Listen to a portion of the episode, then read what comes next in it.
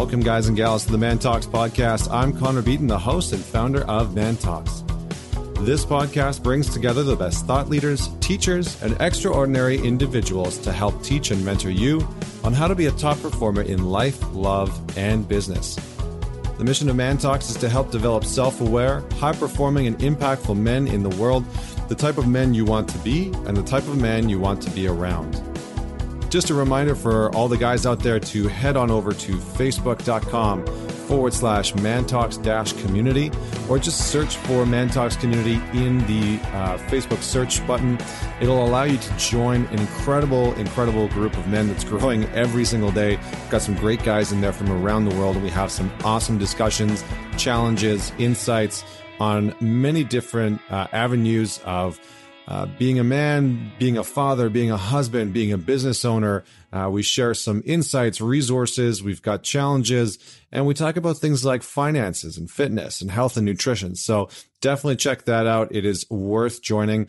Uh, and for the guys that are in Vancouver and Calgary, I encourage you to check out the Man Talks Mastermind. We are growing quickly, and we've got another few groups that are starting up next month. So I encourage you to check that out. Uh, it gives you access to all of our live events and a really, really great community of men that are in Vancouver and Calgary. And for everybody else, don't worry, we're coming at you soon. We are expanding our mastermind base into Toronto, Los Angeles, and a few of the other cities around North America later on this year.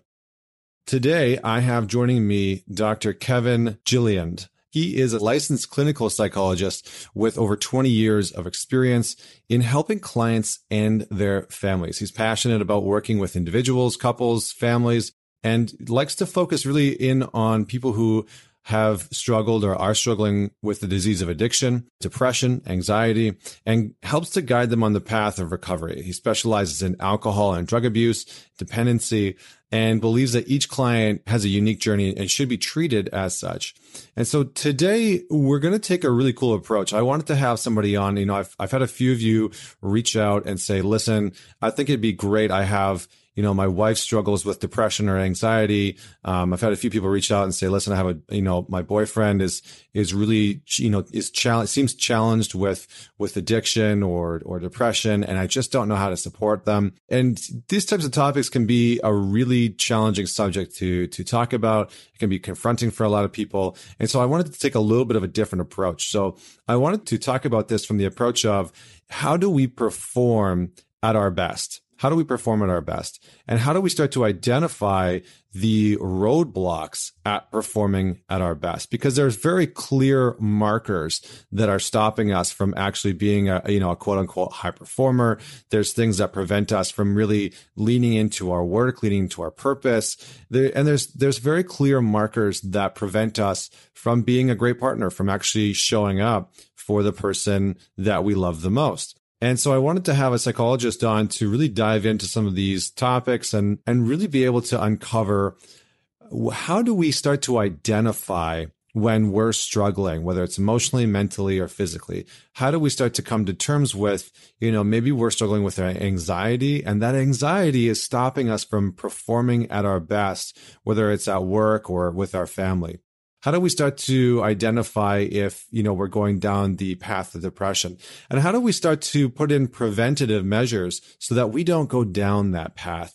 So those are some of the things that we that we talk about in the in, in the beginning of the podcast. And then towards the end of the podcast we dive into how do we support the people in our life who are so clearly struggling and this is a question that I think a lot of us have, whether it's something that's been in the past and we weren't able to support somebody, or it's in the current moment, or we just want to feel prepared for our future of how do we support someone who's clearly struggling with depression anxiety? How will we not only identify it, but how do we broach that conversation? Because it can be really, really challenging to have that conversation in a way that doesn't really confront them and have them shut down. So I, you know, I think a lot of us, a lot of us out there have either struggled with anxiety and depression or know somebody that has and want to be able to support them better so that we can be a better partner so that you know we can be have a more whole family. So that's what we're going to dive into today. It's a really great topic. He's got some kevin's got some really really solid insight on this Uh, and he's got a great Texas accent, so that doesn't hurt either. So without any further ado, I would like to welcome in Dr. Kevin Gilliland. Yeah, good to be here, Connor. Looking forward to the time. Yeah, man. I mean, you've done some really cool things, and and I've actually really been. The more I researched you, and the more that uh, I sort of dove into your work and and what you've been doing, and, and what we could talk about on this podcast, I started getting really excited. And uh, you know, I think we we probably talked for like 15 minutes before we even started recording, just kind of jamming. So I think this is going to be good. But let's start where we always start with all of our guests, which is tell me and tell us, our listeners, a story about a defining moment that has made you who you are today. Yeah, you know, it's funny. I I, uh, I got that just from listening to your other podcasts, so I knew to expect it, thought about it, and honestly, and, and I'm being honest here, I really think it's when my wife said yes when I asked her to marry me. Now, why I thought that was a defining moment then and why I think it is now are completely different answers, but I had no idea how much I would learn about myself, how much I would grow in my career and in relationships and try things that I would not have tried, stepped into things I wouldn't have stepped into. And you know, it's, there's an element that you got to be a little bit lucky in who you pick. And then you got to be willing to become the right kind of person, which means, boy, you're going to suffer and you'll experience joys. So, yeah, I really would. I'd say it's that. I've been very fortunate with that. Yeah. So, I mean, you're talking about uh, some some really cool things. So, I mean, I just got engaged, and and I, I really am, am, curious. You know, how does how does getting engaged, how does getting married, and and these these major shifts, whether it's those or having a kid, uh, change you as a man, as a business owner, as a brother? How's that showing up for you? Guy, you know, it's one. I think about things I've never thought about. She has a perspective in life that's very different than mine and a voice. And she sees things about me that I don't see at all. She sees some things that I know that I'm trying to work on and it's irritating when she brings them up, but it's a reminder.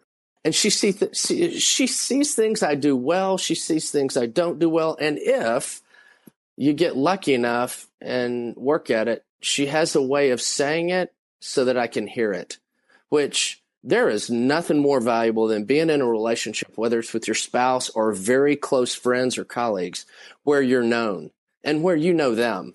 It creates an opportunity that is very difficult, which is when we talk about growth and getting better and excelling at things, you're going to have difficult conversations. You're going to hear things that are difficult to hear. But if you're in the right kind of relationship, you want that you want to get better, especially men. You want to get better. You want to strive. You want to grow. You want to excel. You want to achieve. That's just, it's one of those pieces of, I think, the male DNA that can be wonderful, but without the right kind of insight and feedback, it can be horrible. It can come at a great cost. Yeah.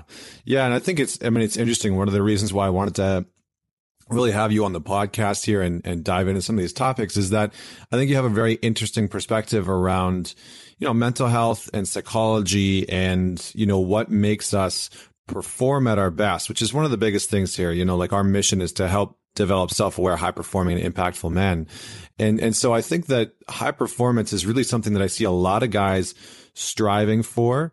And I'm curious to get your perspective as a mental health professional, as a psychologist of how we can actually move towards high performance, maybe how you define it and what you see a lot of guys struggling with through the, you know, through your practice, through your profession, what you see a lot of the obstacles uh, that a lot of men face that because there's got to be some commonalities. Oh yeah. Yeah. And it's, you know, I'm, I'm, I'm at a place now in my career. I'm old enough that I ended up working, I, I end up working with the older professional folks and I, and for whatever reasons, have had a chance to work with some men and women that have achieved some really incredible things in life. And then, oddly enough, through my own personal life and rehabbing from a uh, knee injury, I had a chance to to work with a physician that does a lot with Olympic athletes. And so, while I was rehabbing, I got to talking to him about um, Olympic athletes, and I was like, okay, hey, what's the difference between them and an ordinary Joe like me?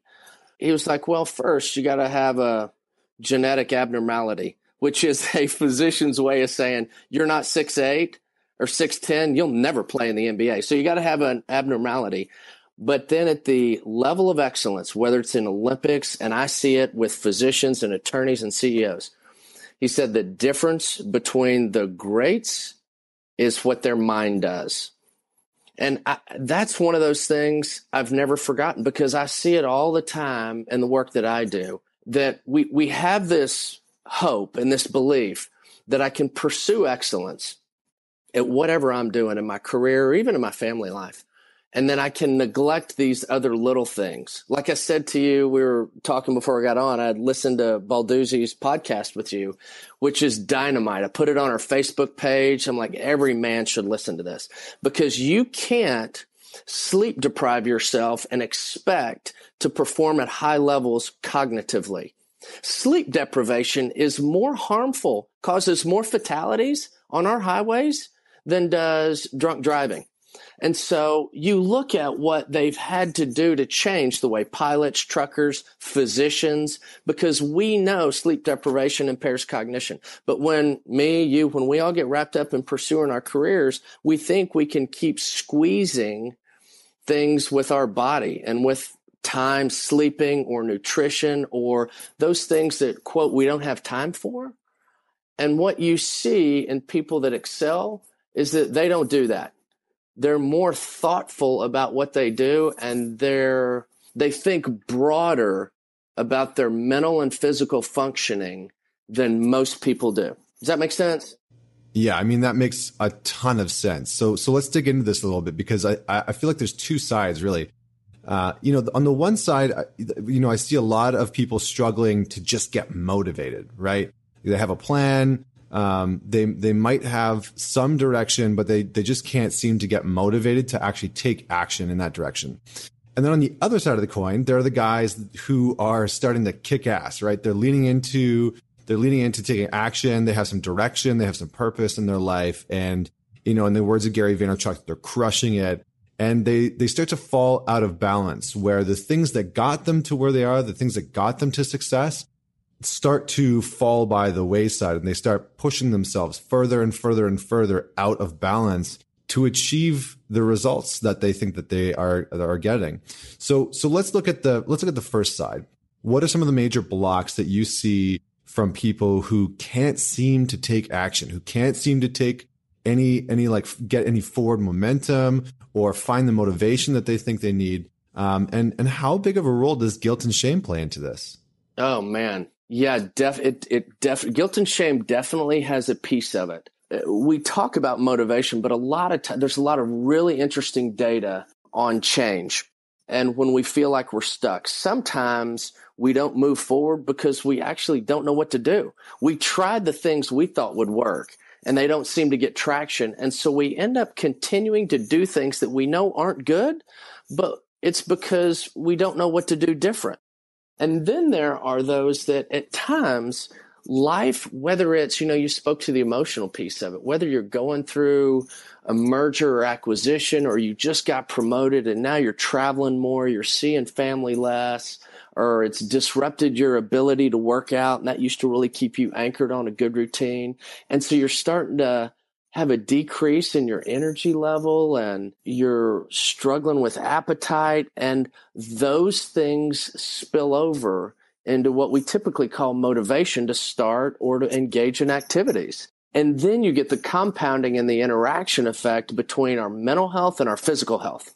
So I, I, don't, I don't know if that speaks to some, but and oh, one other thought. Sometimes we have a good idea, but it's at the wrong time. Our timing is off, right? Because we we think we're always in this stage of ready to start or engage in a new behavior. And one of the things that's most important is to step back and go, okay, am I really at a place where that's a goal, or is that somebody else's goal? And so, uh, it, it, some of it is user error. Like the the quintessential example is any health club January 1st. Any, just pick one. I don't care where you live. They will be overcrowded and they'll be overcrowded for four or five weeks. Now, is, is joining a gym a bad idea? No, it's not. But is joining a gym a bad idea if your physician or your wife told you you need to get in shape? Yeah, because you're going to go for four weeks and then you'll be done. Yeah. So it really sounds like it's about choice. It sounds like it's about choice. So if if you're making decisions based on what other people think you should be doing, that's never a recipe for success because that's that's that's really that's us seeking uh, seeking acceptance. So what's also interesting is that, you know, I seem to hear a lot of people focusing on managing things like depression. I, I hear them, you know, this is how I'm managing my depression and managing my anxiety, but not a lot of people focused on the prevention of the actual illnesses. I would love for you to unpack some of the precursors, some of the signs of when depression or anxieties are, are starting to form within us so that we can identify them, we can catch them uh, before they turn into something that is destructive in our, in our lives. Yeah, you know, one of one of our big ours guys, one of our biggest problems, and, and we've known this for a long time about men, we are slow to the party when it involves our mental health. But by the way, we're we're also pretty slow when it's our physical health. You know, we we start to think about maybe we need to do something about my heart after I have a heart attack. But in the mental health area, we're even slower. And so what what that means is we end up talking to a professional when something breaks. My wife gives me an ultimatum.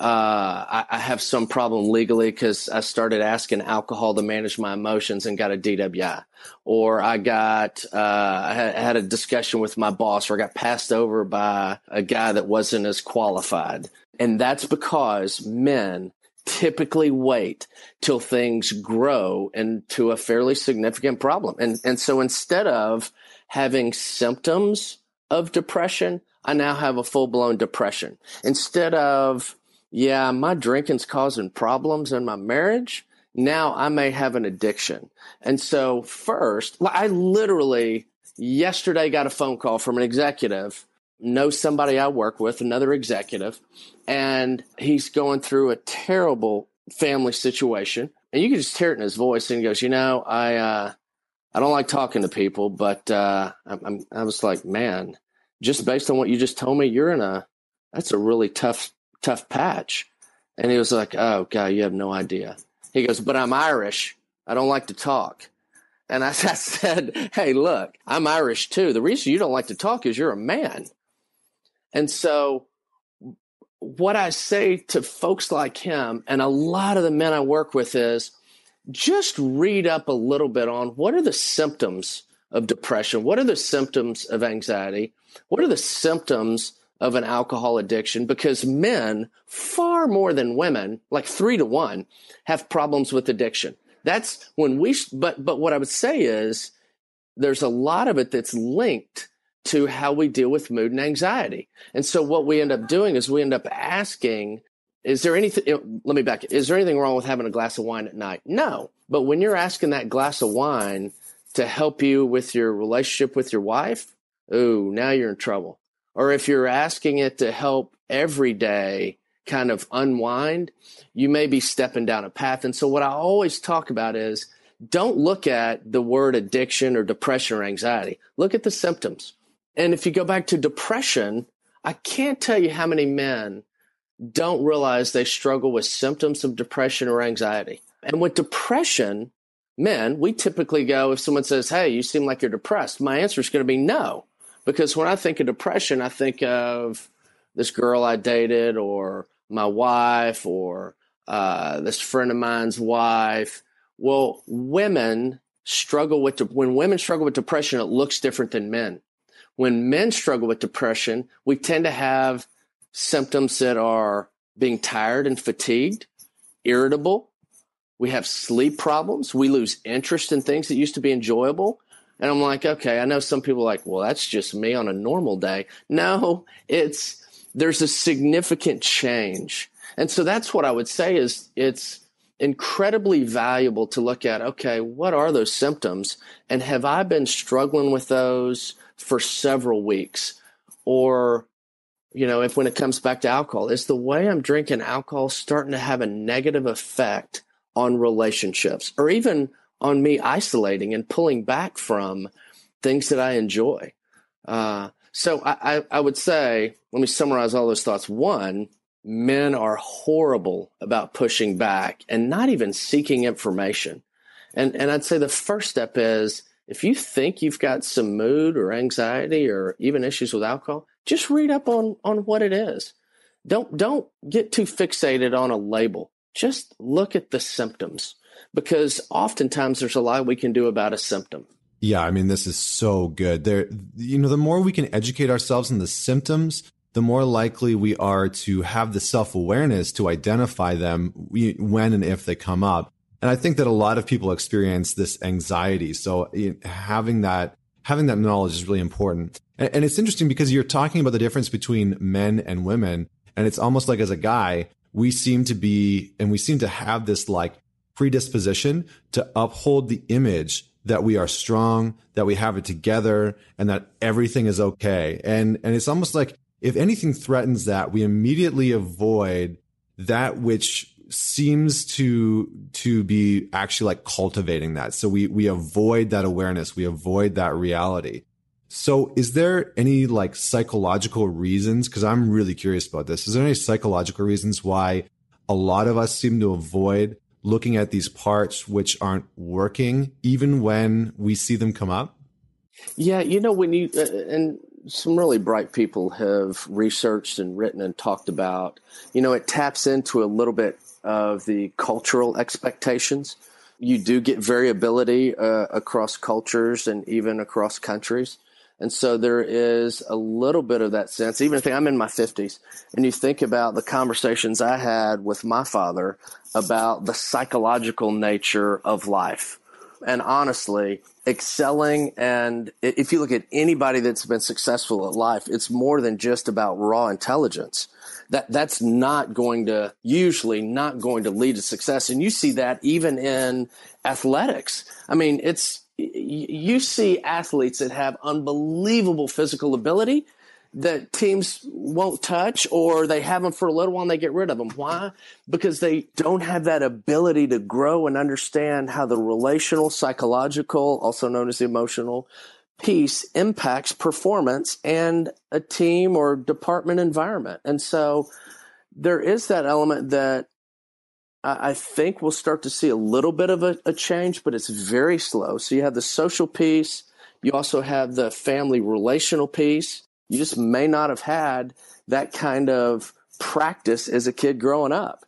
And is there a little bit that men and, and our image, like, like, you know, you see women wrestle with a lot of what's projected out there about a woman either being healthy physically or certain roles. I think men get the same piece projected out there that there's this, this sense, and, and many have written about it that, you know, that male typical, if you will, that male sort of stereotypical, I need to do this on my own, that having to ask for help would be seen or could be perceived as a weakness. And, but I think that's starting to change a little bit. You know, part of it is it's funny. If you look at it for men, you see, you have to look, but if you look, you see men talk about psychological things, but it tends to fall under a broader umbrella of coaching, personal development, uh, some of the, you know other readings and books that slowly start to help men. I think as you advance in your career, understand and appreciate the role of psychology and relationships. Yeah, awesome. Okay, so touching on success uh, and, and Jack Ma, it, really interesting. I saw Jack Ma, the CEO of of Alibaba, recently was uh, doing an interview, and he was talking about intelligence and he was talking about how you know for a long time we were really focused in on iq or intellectual quotient and he said there's actually three forms of of intelligence there's iq there's eq which is emotional quotient and then there's lq which he talks about is as love quotient. And I, I see success as something that in our mainstream culture is really starting to evolve. So how much of the challenge that we face today with success is actually our ability to shift our internal definitions or narratives of success to actually include this fulfillment piece, this emotional intelligence, this, you know, love, if you will, but also to start to shift our definition from not just what we do, but the fulfillment that we actually, uh, that we actually get from that. So how do you, how do you think that this will impact our identities, but also how do you think that this shift is starting to impact uh, men's versions of, of of their careers and the work that they're doing. Yeah, and it's you know the the working environment is you know to your point it's today is so different than it was 30 40 50 years ago it's more challenging and more demanding and in some ways so much faster at change. And it requires different things of us. And it's also more diverse. Uh, we are a much more mobile society, and we have a lot more women uh, in the workforce than we did 50 years ago. And so we have a much better, more robust workforce, which necessitates us continuing to develop in really key areas. And I, I, couldn't agree more with his statement about IQ, EQ, and, and LQ. You know, when, when he talks about the love quotient, I think about, and I always talk about the relationship quotient. Very rarely, very rarely do we ever accomplish significant things without somebody else. I don't care if you're a musician, physician, athlete, or started your own little business that's just been incredibly rewarding you will always find significant relationships uh, that people have. You know, I just watched here a little while back, I watched the uh, documentary Becoming Warren Buffett and was just fascinated to see uh, even Warren, who's a really interesting man for for a lot of reasons, but what you see in that, or you see him having a couple of really key, significant relationships that have influenced what I would say broadly defined as his intelligence. You know, one of those that is certainly talked about written about a much is with Bill Gates. And on paper, you go, why in the world would those two guys connect up and what have they got to help? How are they going to be beneficial to each other? But I think in that you see a tremendous example of sort of the appreciation and understanding that greatness requires a sacrifice, which means it's going to stress us to a place that we need to make sure we have the resources necessary and available. And two of those huge resources are our psychological, emotional intelligence, understanding, and growth, and our relational intelligence, understanding, and growth. Yeah, I mean, having that type of intelligence, that that emotional intelligence, is so important, and and having that ability to to create uh, to create community, I, I think is is massive. You know, women have this beautiful ability to build a, deep community. Most women have a, a beautiful ability to do to build community, and and it requires a certain degree of emotional intelligence. Why you know I see a lot of guys struggling to just build meaningful relationships with some of the men in their lives. Uh, you know, because a lot of us have this built-in perception that maybe we got from our dads or our uncles or our grandparents that you know masculinity is based on the idea that we need you know, we not not that we need to, but really successful men are the lone rangers, and that we that we do things solo, that we're lone wolves. And so I see a lot of guys buying into this idea that in order to be successful as a man, as a father, as a provider, that they need to do it alone. So you know what I see is this social isolation really starting to pop up, and it really plays a huge role in in a downfall or the the yeah the downfall of a lot of men. And so I'm curious, what are some of the signs that you've seen, you know, in with uh, hundreds and maybe the thousands of people that you've worked with? What are some of the signs of social isolation? And, you know, what are your thoughts? How does this play into things like addiction and depression? Oh, man. Okay. First, God, I love, uh, so love that. You're, you're spot on. But one thing I would say, though, Connor, is we men, we have the same desire for relationship and community. Because if you think about now, now stay with me before, or you think about up until college, if you went to college, high school, if you stopped at high school, we played sports. Men love being on teams in sports. We love the military. We, it's, it's what's behind fraternities and military and team sports men love to fellowship together. We do.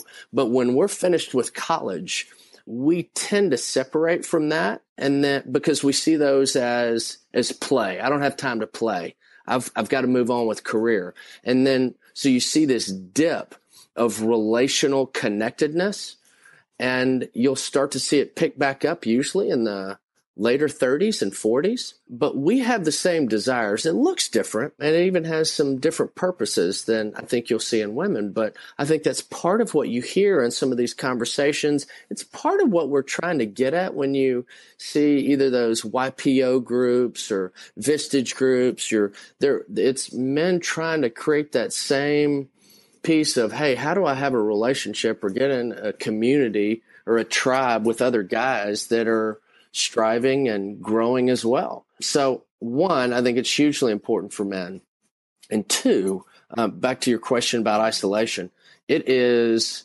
the most savage of all mental health symptoms, I think, that we ever struggle with across all diagnoses. You see it with people that struggle with mood, like depression, bipolar. You see it in people that struggle with having a really active mind and worry a lot or quote stressed, which is also just a way of saying anxiety. You also see it with people who drink. Now it looks different right? In in mood, you just don't feel like it. You're not as interested, so you just don't even respond, and you just don't have the energy to engage. Whereas with anxiety, it creates stress to think about going to this or doing that, and what will I say? And I'm worried about being prepared. And so anxiety leads you to pull back and withdraw. And with alcohol, if you've had a a beer or two or a glass of wine or two, and somebody shoots you a text, hey, we're meeting up here to watch the Monday night football, or hey, we're going to get together and, and play pickup basketball. Well, if you've had a drink or two, you're not going. And so what happens, it you still end up isolated, but for very different reasons, and it looks different. And it's the most savage of all symptoms because when we start to isolate, we don't do better. We don't. And and those things, physical activities and interacting with other people absolutely help our mood. There's so much good research out there. B- Balduzzi uh, touches on it a little bit. You know, there's there's a lot to be said for nutrition and our cognitive abilities and even energy levels. And, and so it's when we isolate, it tends to spiral down in a hurry. Yeah, it's really interesting. Actually, Harvard just came out with uh, there was this piece of research that was done through Harvard, and they did a 75 year study to really look at what is the most important factor as human beings in our lives in terms of our our happiness, in terms of our our longevity of of our actual of our lives. And what they found was the most important component comes down to not the quantity, but the quality of our relationships. And, you know, I, I was hoping that you could bring it back to almost like a tactical sense. Um, you know, because obviously we know that relationships are important, but what I'd like to know is really twofold. First, if our tendency and these you know, is if our tendency, and we know that this is our tendency, is really to isolate and go into our cave when we're stressed out or um, you know maybe just in general. If we know this, how do we battle against it? Because I I hear a lot of guys saying that like I know that I isolate, I know that I try and do things on my own, I know that that doesn't work, um, but they're not really too sure how to actually address it. So that's one part. And then secondly, how can how can other people outside of those people who are isolating actually support? Because I, you know, I speak at a lot of, of conferences and events, and you know, a lot of women come up and they say, you know, the what you described is my boyfriend, is my husband, is my brother. How do I help? How do I get him to engage with some really great people? And so, um, so, so I'd love for you to address both of those things. Maybe the first one first. Oh man, you know, it's so funny. Even now, now, you know, I love the things people make up about me just because I work in this field, but I've got a really good, I struggle with the same thing as you. When I'm going through a difficult time at work and my mood starts getting hammered or my mind won't slow down and my sleep gets out of whack, I isolate. I've got a really good friend from college. He's one of those guys that's in my, my small tribe. Uh, and he he kind of does the same thing as and I do it. You do it. You go into your cave. We talk about our you know um, um, my life is a boat, right? And I've got all these people on it. But when I struggle, I start throwing people off my boat. I'm like I don't want anybody around me. I'm, and it's isolating. And so I would say first. Uh, it was funny as you were talking. I was like, you know, my first thought was, well, look, if you're a dude and you don't want to see a therapist like me, then get healthy relationships that's one way to avoid a therapist. I mean, it really, and, and I, I think it speaks to how valuable the right kind of relationships are. And we don't do a very good job of sorting through our problems when we isolate. We never do. We don't do it at work. I don't care what kind of work you do. And we don't do it in our personal lives. And so I think what we have to do is we have to look a little bit at the value and what do those relationships do for us. And two, what do they also help prevent? Because we don't talk about prevention in mental health, but it's related to something we talked about earlier. If I don't know what depression is, then I don't know how to prevent it. And if I don't know what are some of the problems that I should be aware of when it comes to how I consume alcohol, then I'm gonna, I've got a greater chance of stepping into them. And so relationships help us prevent those things because for a lot of things, we just need to bounce something off of somebody. And that's where, you know, if you, I, am you know, I'm actually not a big tribe kind of person. I'm not, I've got a buddy of mine that from been friends for 30 years. I'm like, man, you're a social butterfly. That's just not me. And it's probably taken me 20 years of our friendship to realize, no, I know that I'm a small tribe kind of person. I've got four or five guys that know me and I know them. And I also realize that's prevention for my mental health. They also encourage me. They help me see life in ways I don't see it. They also, whenever I'm with them just talking about things, they challenge me to look at doing something different or to start doing something. You talk about how it's hard to get going. I saw one of these guys just last night. We were talking about something. I'm like, man, I got to get back to that. I love doing that. He didn't tell me to do it, but I know him really well. He knows me really well. And he's, he's just talking about something he's doing. It encourages me. It kind of challenges me, but in a really good way. And he probably has no idea that he did that. But that's what meaningful relationships do for us, where we're known and where people know us because in the midst of our careers, and it's true for women as well as men, we're going to go through difficult times. There's going to be layoffs, there's going to be job changes. We're going to lose jobs at times for no fault of our own, sometimes our own fault. And our mood and anxiety and substance use is vulnerable to change at those times. And you sometimes need a professional like me. You always need good relationships and friends. And so, how do other people that are in our lives help us with that. If it's a spouse, I'd say start gentle. Nobody likes being told what to do. Not nobody. I don't care if you're a man, a woman, or even a teenager. So some of it is the art of talking. But if knowing that those relationships are preventive and are, by the way, treatment, I can't stand that when men think, okay, I do have depression, but I don't want to talk to a therapist. Well, fine. Therapy and medications are just two things that help our mood. And so if you're a wife and you're concerned about symptoms, just encourage your husband to reconnect with that guy that's a really good friend of his. Or if he used to go play basketball, create the space for him to go play basketball or to grab dinner with a couple that you both, you know, she loves the wife and you love the husband. It's a really great relationship because that's good medicine. You know, it's funny. I um I just grew up. I live in Texas. I grew up going all over Texas with my dad hunting. And it took probably until my 20s or 30s to realize it was not that much about hunting. It was about being in the car and out in the woods with just him. And there are a, that small tribe of mine. Now I'm in my 50s. We go hunting all the time, several times a year. But I got to tell you, I can't tell you how many times we don't even think about hunting. It's just the drive together. It's the time together. It's the conversations with no cell phone and no email. And somebody said to my wife at one point when our kids were in the young, difficult years, they said to her, I can't believe you're okay with Kevin leaving and going hunting. And she said, You know, I got to tell you, when he comes back, he's a better husband, a better father, he's just a better man. I don't mind him going. And again, I go back to it's one of those things that changed my life when she said yes because I didn't really realize it. She realized that way before me. And so I, I think that's a little bit of we need relationships because it's prevention and it's also good medicine. Oh man, I love that. Um, I mean, it's really interesting that you say that. I've, I've been working with this guy who is hyper successful. He's really, he's just crushed in business. And, you know, towards the end of one of our last sessions, we were talking about his, his work environment. He said, you know, the higher up, the higher up the mountain you go, the lonelier that it is. And, and I kind of sat there in, in disbelief and I was like, you know, that's actually kind of a messed up view to buy into because it doesn't actually have to be like that. You've bought into the belief that the higher up the mountain you go, the lonelier that it is.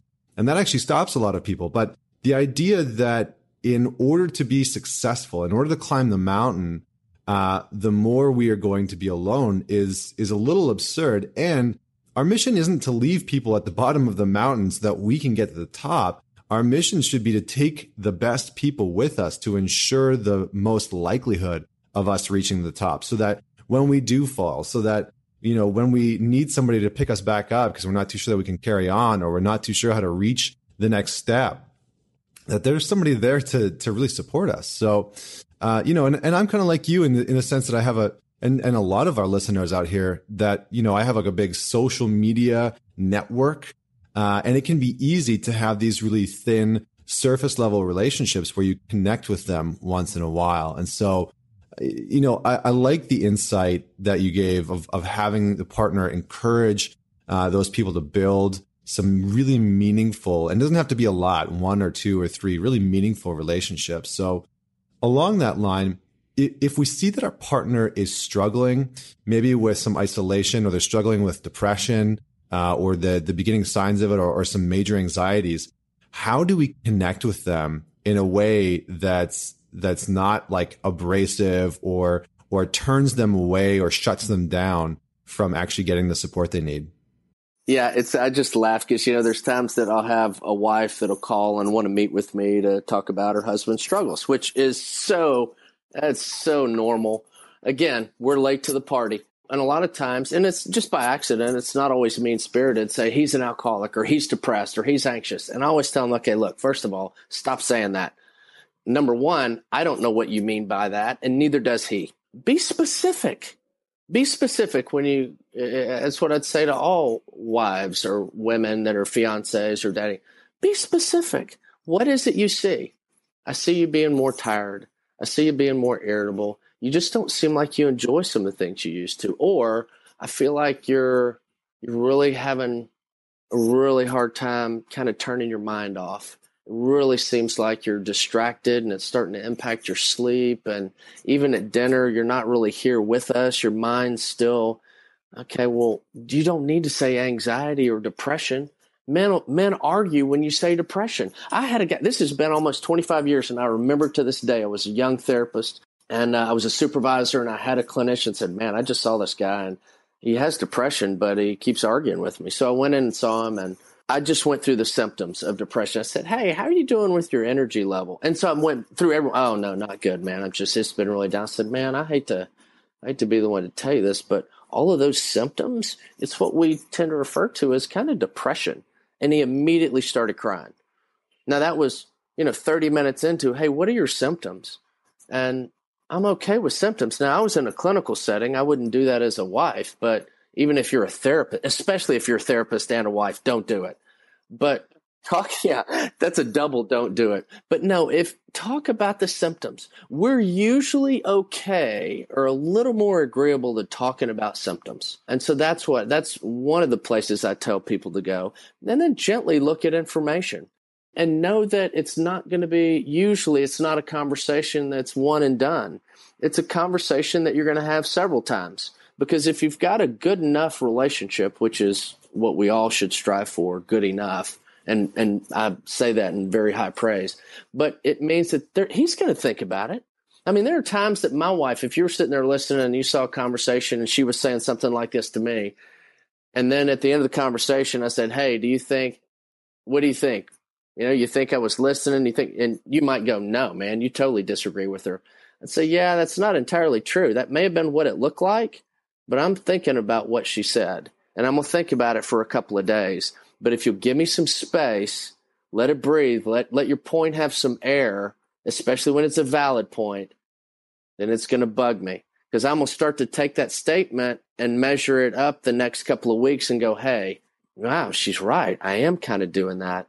And then it creates the opportunity for another discussion. We sometimes, spouses especially, we sometimes think we can address difficult things in one conversation. And that's our fault. I, do that to my wife at times. She sometimes does it to me. And especially if you think you see something that might be depression or anxiety or alcohol abuse, start easy, talk about the symptoms.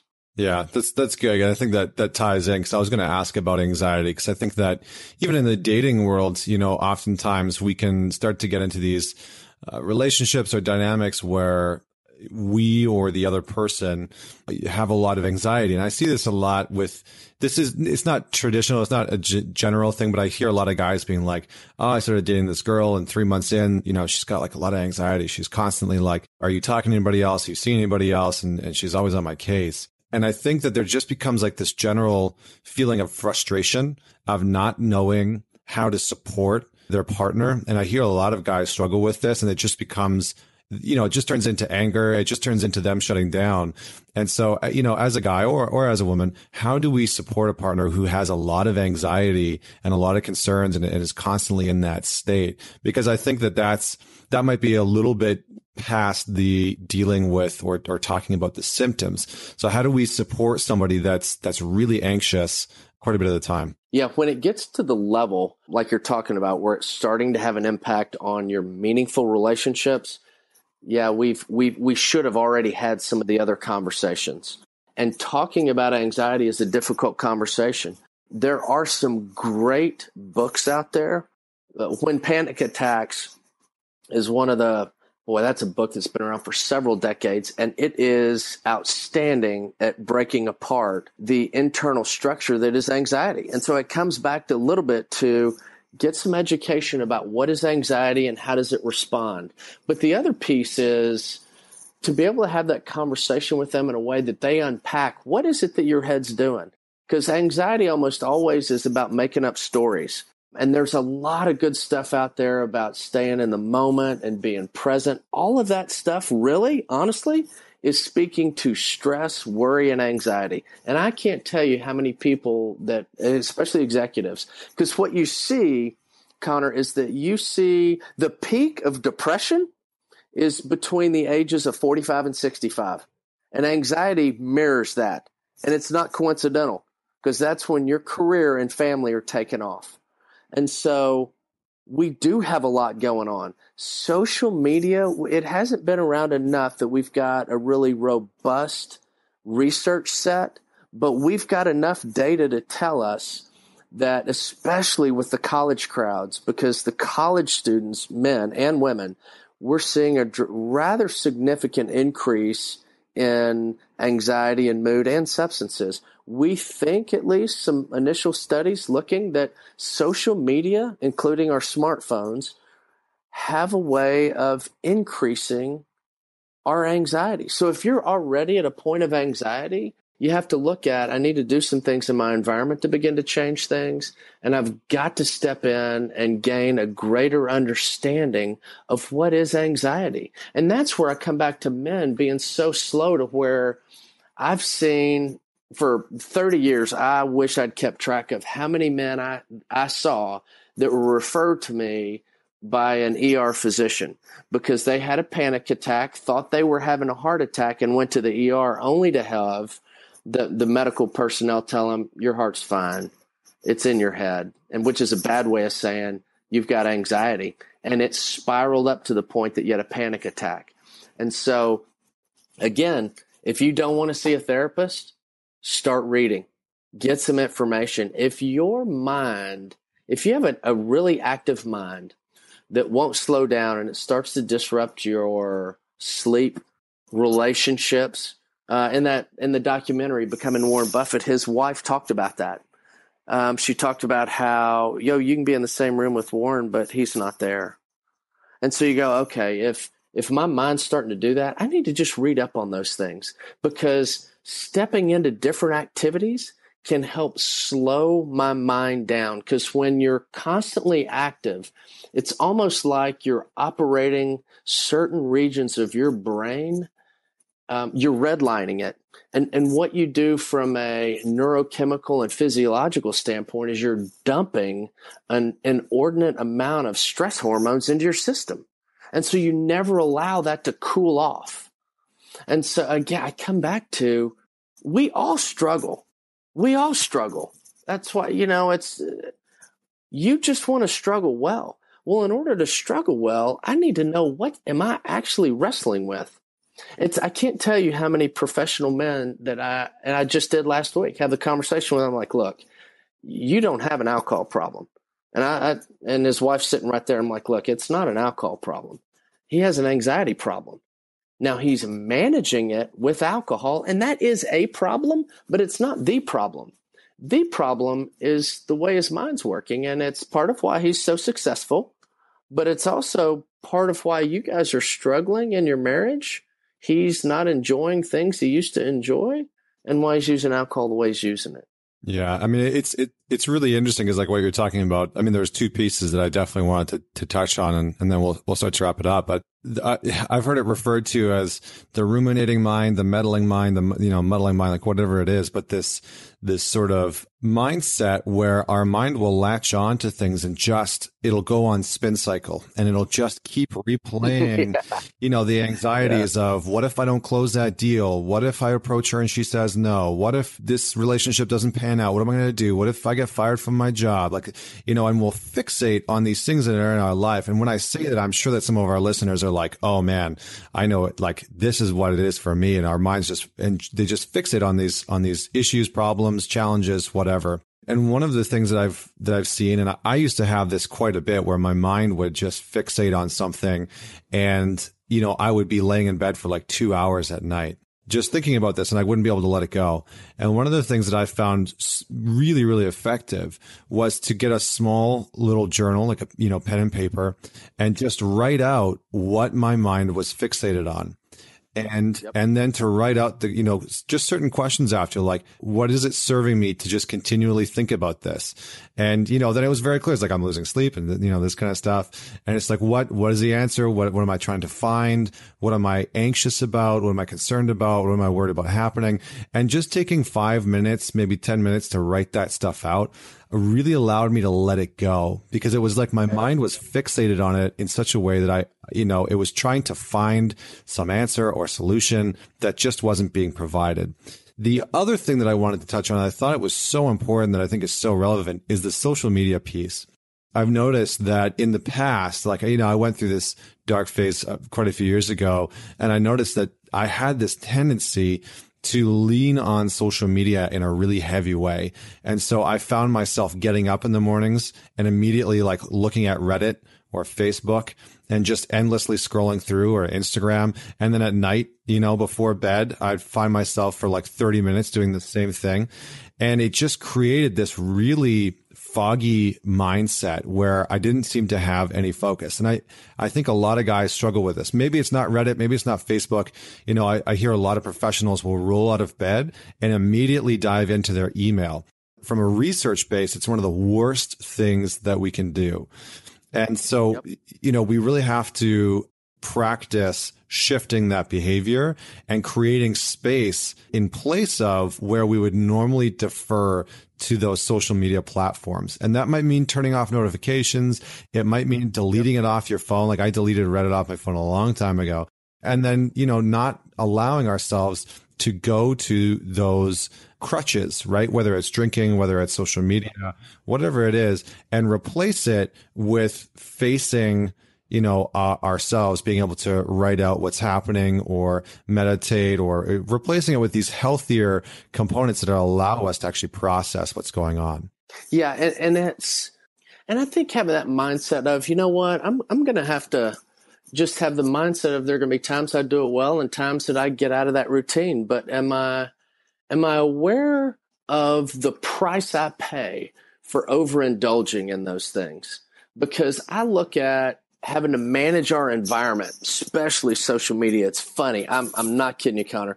I turned off the notifications on my computer like Wednesday because it was disrupting my work. And I look at my work environment, and, and I don't think this was true 15 years ago, but I look at my work environment, meaning social media, email, my cell phone. I look at it like we have to look at food now and food and the food industry is not our friend. Almost a third of this country is obese, and it's not from lack of knowledge. The food industry and food is not our friend. And so we have to manage it. Portion sizes aren't what they should be. They're empty calories. they're designed and built so that they're pleasurable in our mouth, not that they have a, a filling sensation for us. And I look at our work environment, our life environment the same way is that I, I've got to exercise greater control on when I look at my phone, when I actually quote start working. And that's where quote worrying or having a mind that's constantly active. I man, I I have struggled on more than one occasion uh, disrupting my own sleep for the same reasons. And I came across the same advice you did. I have a pad of paper by my bed. It just lives on the on the nightstand. And when I find myself tumbling an idea, what it does, anxiety, right? You you start to sort through that problem, and then what your fear becomes, God, I got to remember this tomorrow. I'm afraid I'm going to forget it. So your mind ramps up another RPM or two so that you hang on to that information. But if you'll just write it down, you're, you'll allow your mind to quiet down. And that's the part that if we're going to be successful, and if you think about success broadly, we need our best thinking. And our best thinking means I've got to be pretty, I got to be pretty vigilant about my work environment and my my work routines. And if I start to do some little things, they're going to have a dramatic impact. They just are. And I have to also realize I pay a price for allowing anxiety and my mind to dictate the pace of my life. Because what I'll end up doing is eliminating things that I quote don't have time for, like getting together with my buddies or taking time off to spend with just my wife and not on the phone or email or anything else. And those things, if you want to excel and if you want to do great things, and, and great things is a relative term, I do think we all have the opportunity to do some great things in our life, but you're not going to do that without some sacrifice. Every great achievement requires a sacrifice, whether it's getting that job, getting a promotion, having your wife say yes, or running a marathon. You're going to have to manage some of those little things. And if you manage some of those little things, they'll start to become part of your routine. And if you get lucky and they become part of your routine for a little bit more than a week or two, they start to become habits. And, and the more we do that, the more we insulate ourselves from some of those things that we're tempted to escape into, like social media or TV or food or alcohol. Mm. Yeah, I like it. I like it. Well, we got to wrap up here, Kevin, and, and I really appreciate you being on the on the podcast. You've got a great. Um, I mean, you, you know, some of what we talked about today uh, is is really summarized, condensed, and and and laid out in a really cool way in your book. Struggle well, live well. Uh, can you tell us just a little bit, like a brief summary about the book and and what people could expect if they checked it out? Yeah, you know, it's um I've just tried to pull together actually a lot of things that we've talked about on this podcast. You know what? We don't need therapy. We don't always need therapy. And in fact, most of the time we change without therapy. But there are times I need help sorting through situations. And if you want to call that a counselor, a therapist, or coach, fine.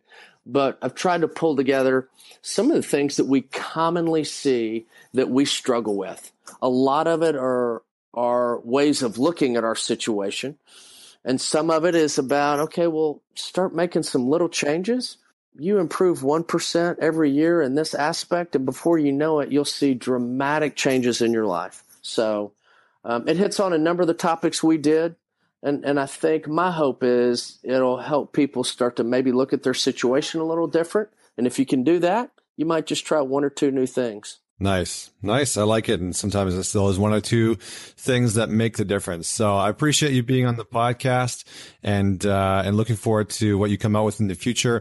For everybody else out there, make sure you check out Kevin uh, on the website. We've got his links below in the, in the comments below. Uh, and, uh, don't forget to, uh, like and subscribe on iTunes. Leave us a review. It goes a long way, uh, to getting the podcast into the ears and on the phones of other people. and my ask of you is that you man it forward or lady it forward and recommend this podcast to someone. Uh, a lot of the times, you know, we as men, we might not, we might want, want to read a book, but we might be open to listening to a podcast that can help us shift, change, and grow. So man it forward. Uh, let somebody know about this podcast and uh, head on over to mantalks.com for more blog posts, podcasts, and videos from our live event. Until next week, join us for another inspiring conversation with another inspiring individual. This is Connor Beaton signing off.